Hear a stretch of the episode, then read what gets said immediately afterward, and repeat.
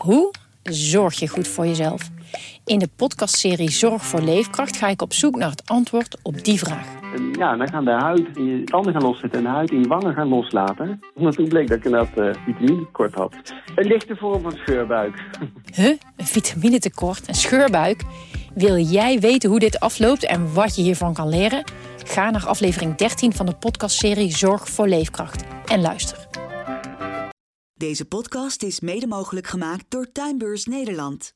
Tuinbeurs Nederland is al 25 jaar gespecialiseerd in blokhutten, tuinhuizen, overkappingen, veranda's, bestrating, totaalplannen en nog veel meer. Kijk op tuinbeursnederland.nl of bezoek onze overdekte showroom in Emmen.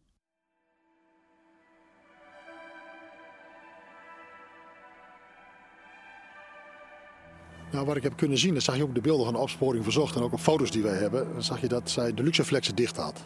Aan de voorkant. Aan de achterkant waren haar gordijnen open en er brandde nog licht. Want ze wilde, stond op punt om naar bed te gaan. Ze had haar contactlens uitgedaan, ze had haar uh, oorbellen uitgedaan. En op dat moment is die insluiper via de achterkant van de woning binnengekomen.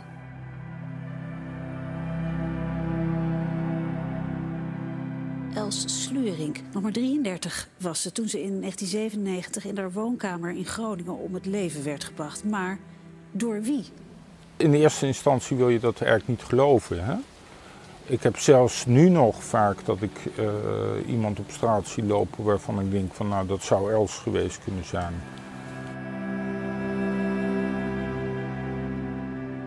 De focus van dit onderzoek die is dus verlegd. Ja, het is natuurlijk nog steeds mogelijk dat Els om het leven is gebracht door een bekende. Um, maar haar dood kan ook het gevolg zijn van een min of meer toevallige samenloop van omstandigheden. En dat zou dus betekenen dat ze haar belager niet heeft gekend. Een nieuw politieonderzoek in een oude moordzaak. Je luistert naar Hongerige Wolf, een podcast van Dagblad van het Noorden, waarin we je elke twee weken bijpraten over een actueel onderwerp. Deze aflevering staat in het teken van de moordzaak Els Slurink. Wie vermoordde deze jonge psychologe en waarom? Ook probeer ik antwoord te krijgen op de vraag of deze zaak ooit nog opgelost wordt.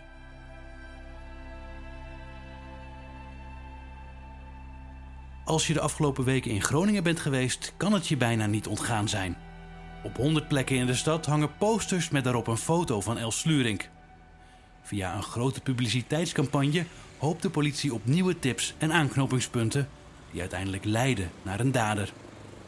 Ze was bij wijze van spreken weer in de stad. Is dus uh, een hele, misschien wel confronterende, maar hele intensieve manier om zo'n zaak weer onder de aandacht te brengen. Dat is wel uniek. Zegt hoofdofficier van justitie Diederik Grijven afgelopen dinsdag in het televisieprogramma Opsporing Verzocht dat ruim aandacht besteedt aan de zaak.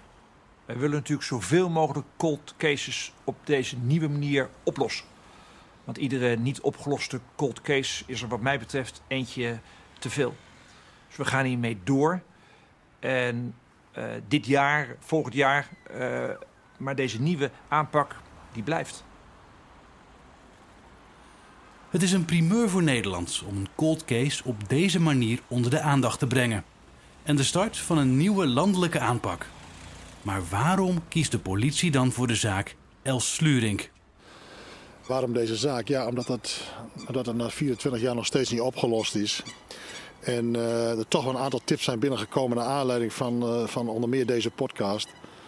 En die hebben ze eh, gerechercheerd. Er zijn ook studenten geweest die hebben onderzoek gedaan. En er kwamen toch een aantal aanbevelingen uit. En, uh, en Groningen heeft de, de zaak Els Sluring aangeboden bij het landelijk team om, uh, om, uh, om dit nogmaals uh, flink onder de aandacht te brengen.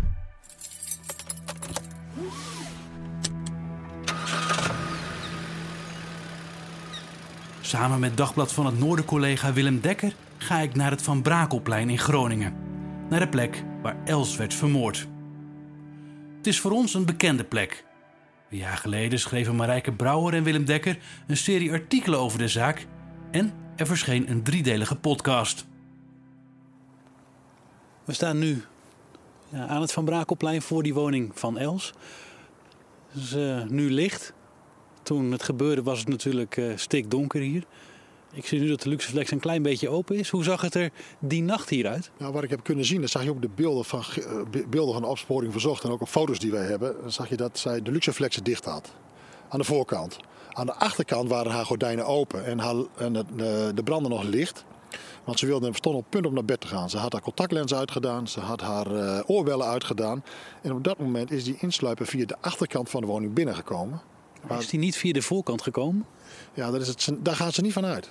Maar die voordeur staat op slot.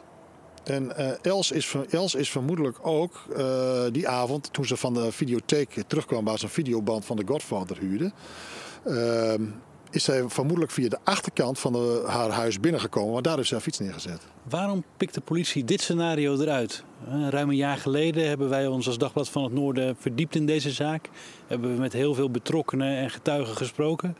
En wat eigenlijk opviel was dat er een heleboel scenario's denkbaar zijn. Maar waarom pikt de politie nu deze eruit dat het mogelijk iemand is die ja, toevallig voorbij kwam en uh, naar binnen is geslopen? Ja, dat is voor onszelf ook een beetje de vraag. Die vraag hebben wij natuurlijk voorgelegd en dan geeft de politie tot nu toe geen antwoord op.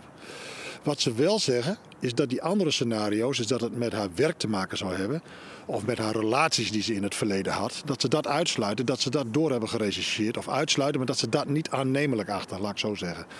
En um, dit is het meest voor de hand liggende scenario, zo moet je het eigenlijk zien. We hebben een, ja, ze noemen het ook sterke, sterk vermoeden dat, zo noemen ze het ook. Dus maar wie het is geweest of wat, ja, dat is de grote vraag. Wie is daar binnen geweest? Hè? Is dat een zwerver geweest? Is dat een, is dat een inbreker geweest? We weten het niet. We hebben net nog even bij de buren gevraagd. Die werden ook, die, de buren van Els, die wonen er nu nog. Hebben we net even aangebeld. En uh, een van de scenario's was ook dat de buurvrouw in een badjas voor het raam zou hebben gestaan. En dat dat de insluipers hebben aangetrokken. Nou, de buurvrouw die ontkent dat dus net glashard. Die is heel erg boos momenteel. Die is erg boos. Die zou ook naar de politie gaan en zeggen: Ik word hier neergezet als ik maar uh, hier bloot voor het raam heb gestaan. En uh, zij zegt een onmogelijk scenario. Ik was die avond aan het tekenen toen het gebeurde. Mijn man lag al op bed en die hoorde ook het gestommel toen die insluipen bij Els bezig, uh, binnen was. Wat er toen gebeurd is, dat blijft nog steeds de vraag, Jeroen. We weten het niet. Nieuw is wel dat deze mensen nu ook met ons willen praten. De vorige keer hebben we ook bij hen voor de deur gestaan. En toen ging eigenlijk de deur voor onze neus dicht. We willen er niks mee te maken hebben. Dus vandaar dat we dat verhaal ook niet toen hebben kunnen checken. Nee, nou waar we het wel hebben kunnen uithalen zijn uit uh, politiedossiers die in onze handen zijn gekomen. Daarin stond letterlijk het citaat, wat ook bij ons in de krant stond en ook, uh, je staat ook in jouw podcast, wat er toen gebeurd zou zijn. Ik heb wel eens gedacht dat hij het op mij had voorzien. Mijn man was al naar bed en ik liep slechts gekleed in mijn badjas in de woonkamer. Op dat moment meende ik op de weg een schim te hebben gezien. Ik werd me plotseling bewust van het feit dat mijn badjas aan de voorzijde nog open was en dat ik dus met ontblote borsten zichtbaar was vanaf de straat. De gordijnen waren namelijk niet gesloten. En later heb ik wel eens gedacht dat de moordenaar van mijn buurvrouw mogelijk de schim was die ik van buiten had gezien. En zij is daar erg boos over nu, die lezen mevrouw. Dat heb ik niet gezegd, zegt ze net tegen ons. En ik ga ook naar de politie toe om dat, dat, uh, ja, om dat te vertellen dat ik hier absoluut niet blij mee ben. Ze was ook erg boos, moet ik zeggen. En daarom wilden ze ons, denk ik, nu wel te woord staan. Ze zijn eigenlijk zijn ze heel teleurgesteld in de politie. Zij voelt zich nu een beetje te kakken gezet. Zullen we even naar de achterkant lopen? Na de uitzending van Opsporing Verzocht krijgt de politie ruim 100 tips binnen. Maar wat kun je je na 24 jaar nog herinneren en hoe betrouwbaar is dat? Ik spreek daarover met hoogleraar rechtspsychologie Peter van Koppen. Coronaproof, maar wel via een slechte Zoom-verbinding. Nou, dat hangt vanaf wat je van die mensen te weten wil komen. Kijk, dat, uh, uh, als, als er zich een getuige meldt, en gaan ze ongetwijfeld heel veel getuigen melden, dan krijg je in ieder geval een stapel paragnosten. Nou, die moet je onmiddellijk terzijde leggen. Als je die serieus neemt, dan ben je echt politiecapaciteit aan het verkwanselen.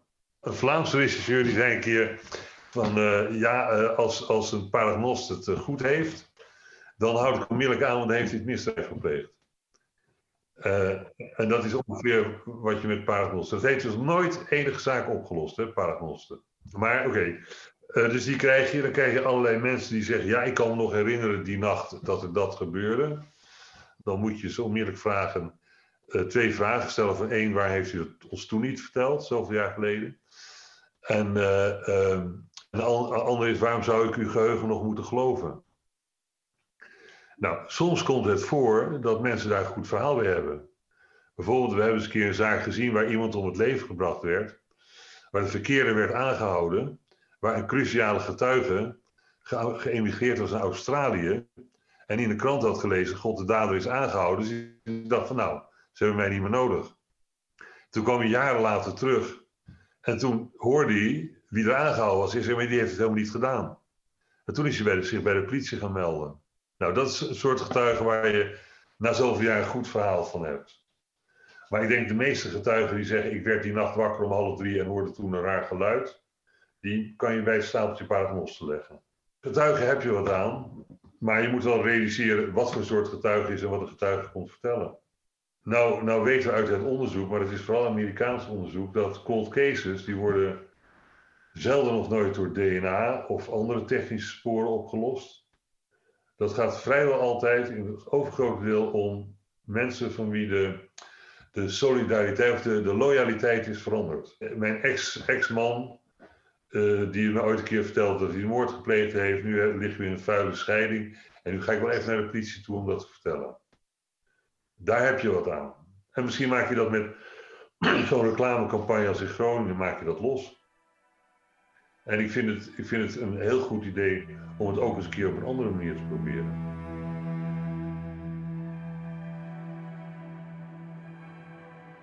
Els is dus mogelijk niet door een bekende vermoord, wat lange tijd een aannemelijk scenario was, maar door een volslagen onbekende die toevallig voorbij kwam. Past dat verhaal bij de sporen die gevonden zijn in en rond het huis van Els? Willem Dekker en ik lopen daarom naar de brandgang achter het huis. Hier moet de dader ook gelopen hebben. Toen die tijd waren, die, waren er geen schuttingen tussen de tuinen niet. Er waren struiken en dan kon je makkelijk binnenkomen. Dus je kon. Els had daar, dit is de deur, kijk, die zit nu op slot. Dat had zij toen ook. Dus daar is hij nooit van binnen gekomen. Dus hij is vermoedelijk via de tuinen van de buren naar binnen gegaan. En toen, per tuin per tuin, is hij hier uitgekomen. En heeft zich dat is het scenario van de politie. Vermoedelijk vergist in de woning. Want hij, wilde naar, hij zou naar de buurvrouw toe willen. Dat is het verhaal. En bij Elsbrander ligt en daar dacht hij dat hij moest zijn. Ja, en dat was dus een verkeerde adres. Een ander scenario waar de politie rekening mee houdt... is dat de insluiper mogelijk iets gezien heeft in het huis van Els... waarvan hij dacht dat het voor hem van waarde was en dat hij mee kon nemen. Ja, ja. Stond er iets van waarde in dat huis van Els?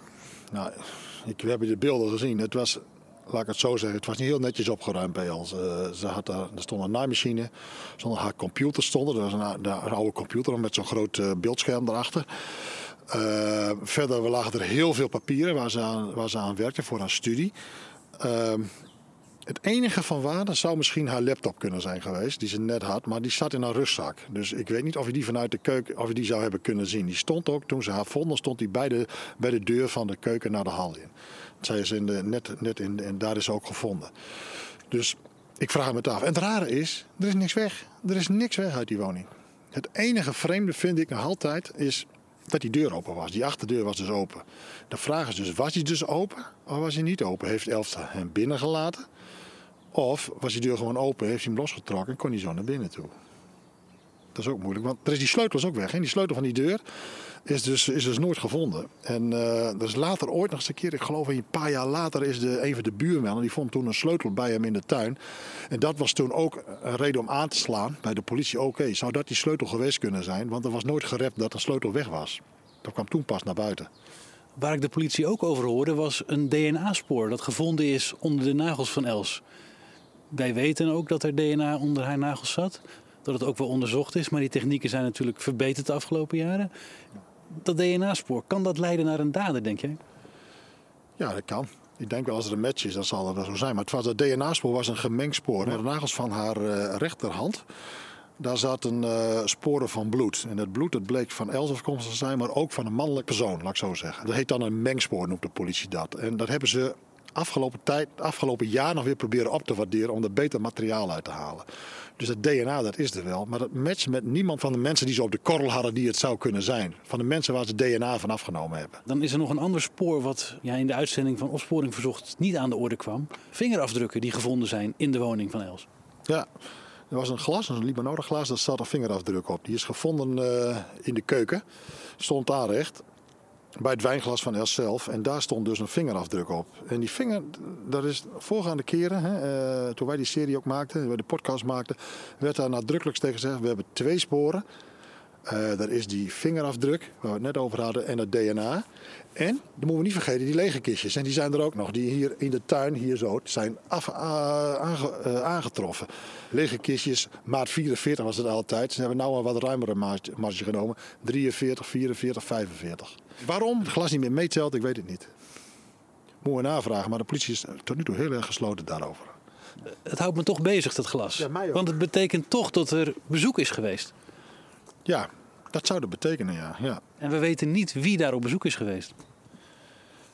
Nee, dat weten we niet. En, maar, dat, zeg maar heeft zij iemand anders overdag een, glaasje, een glas gegeven? Ik weet het niet. Is het nog van een oud glas waar misschien nog een vingerafdruk op zit? Ik heb geen idee.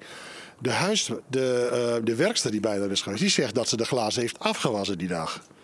Dus dan zou er tussen die tijd dat Elders thuis kwam om een uur of vijf, zes, zou, zou er dus iemand anders bij haar geweest moeten zijn die dus dan een glaasje uh, water of iets dergelijks, of een limonade, wat het ook maar was, uh, hebben genomen. Want Elsa wijnglas stond wel op het, uh, stond wel op het aanrecht. En ze had s'avonds een glaasje wijn losgetrokken toen ze die film keek. The Godfather 3.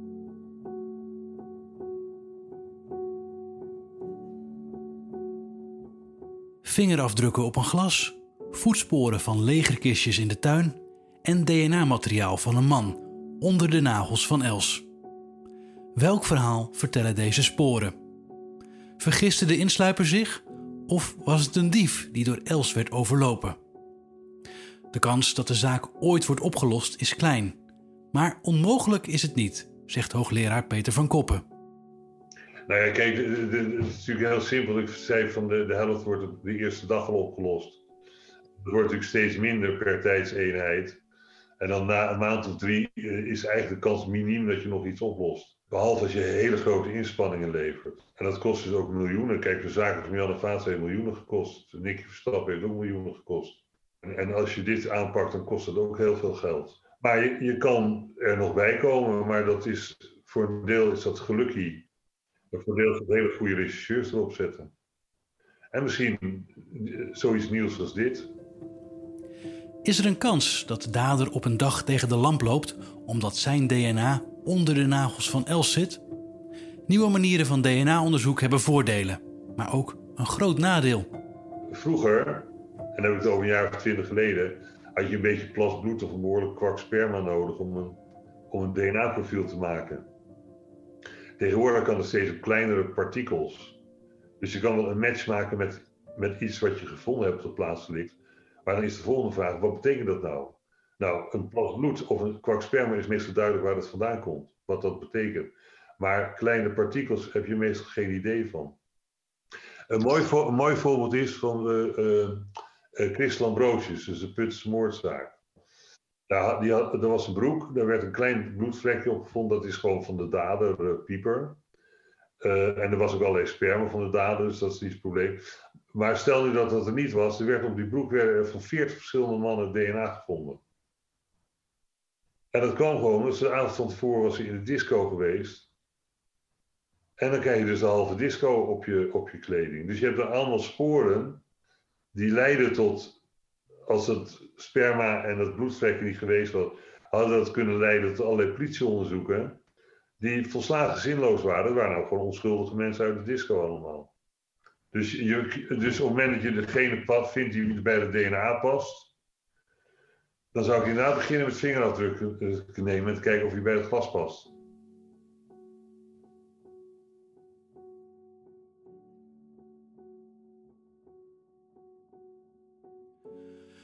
De tips die bij de politie zijn binnengekomen gaan vooral over de schoenafdrukken van de lege kistjes. Maar ook zijn namen genoemd van mogelijke daders. De moord op Els Slurink blijft een open boek. Zeker voor de familie. Zij vragen zich nog altijd af waarom Els in het voorjaar van 1997 werd doodgestoken.